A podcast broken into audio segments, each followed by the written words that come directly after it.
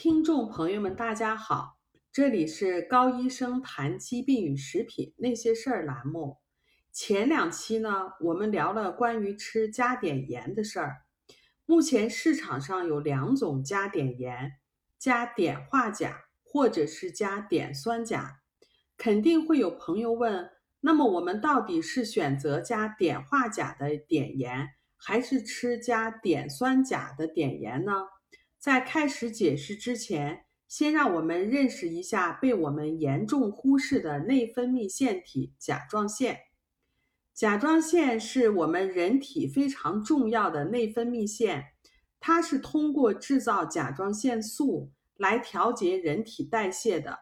缺乏甲状腺素会导致机体缺乏能量，这种甲状腺功能低下可以导致多种疾病。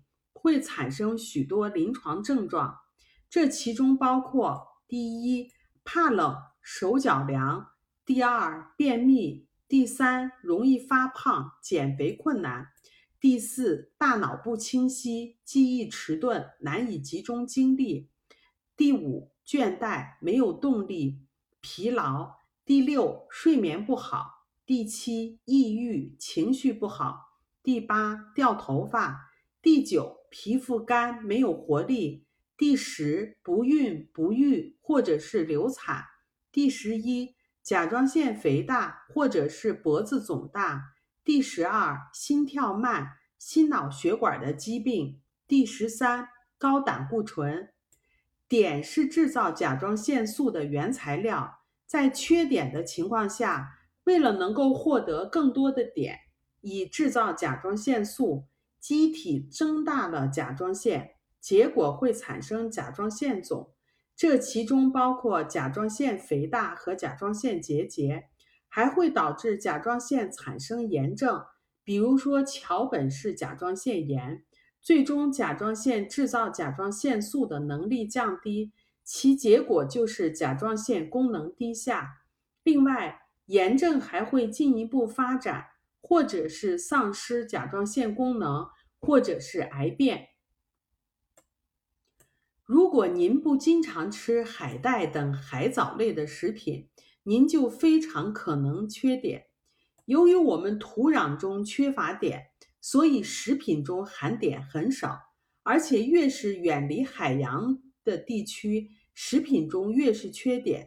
其实，即使是沿海地区的人。如果饮食中缺乏海藻类的食品，或者是经常吃大豆食品，也同样会缺碘。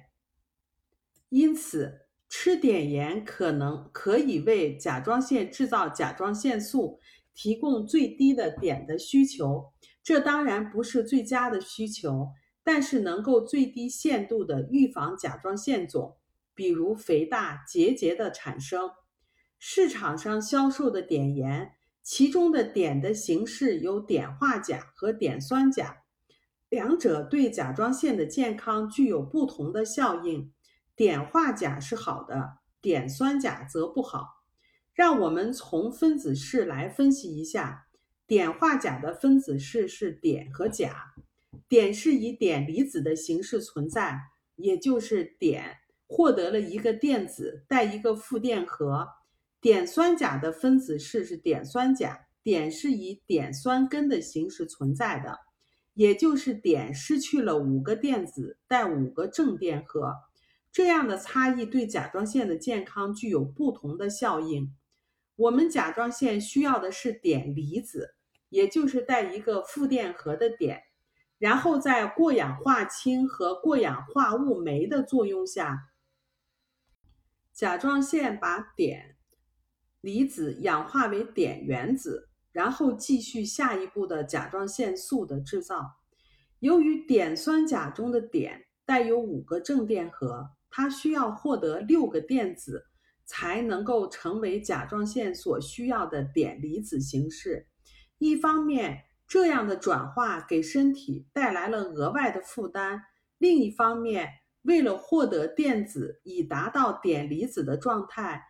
碘酸根中的碘就必须从其他物质中获得电子，这个过程就氧化了被夺电子的物质。就像是自由基一样，破坏被夺电子的物质一样。这样的物质也可能是细胞，也可能是蛋白质，也可能是胆固醇。现代的研究就证实了碘酸钾的这一特点。研究指出，碘化钾中的碘离子能够抵抗甲状腺中过多氧化对甲状腺的损伤。碘离子被氧化成碘原子是给出电子综合自由基，具有保护甲状腺的作用，而碘酸钾就没有这个保护作用。不仅如此，当摄入超过一定量的时候，还会促进氧化的产生，破坏甲状腺组织。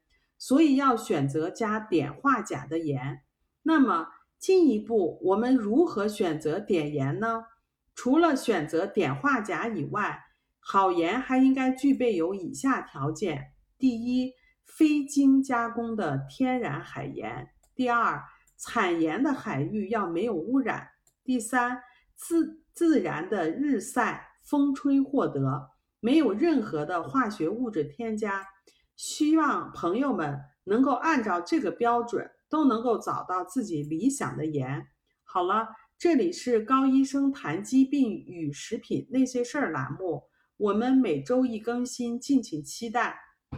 我们也有微信群，感兴趣的朋友可以搜索 ARNA 加拿大营养师公开课 ARNA 甲状腺问题讨论群。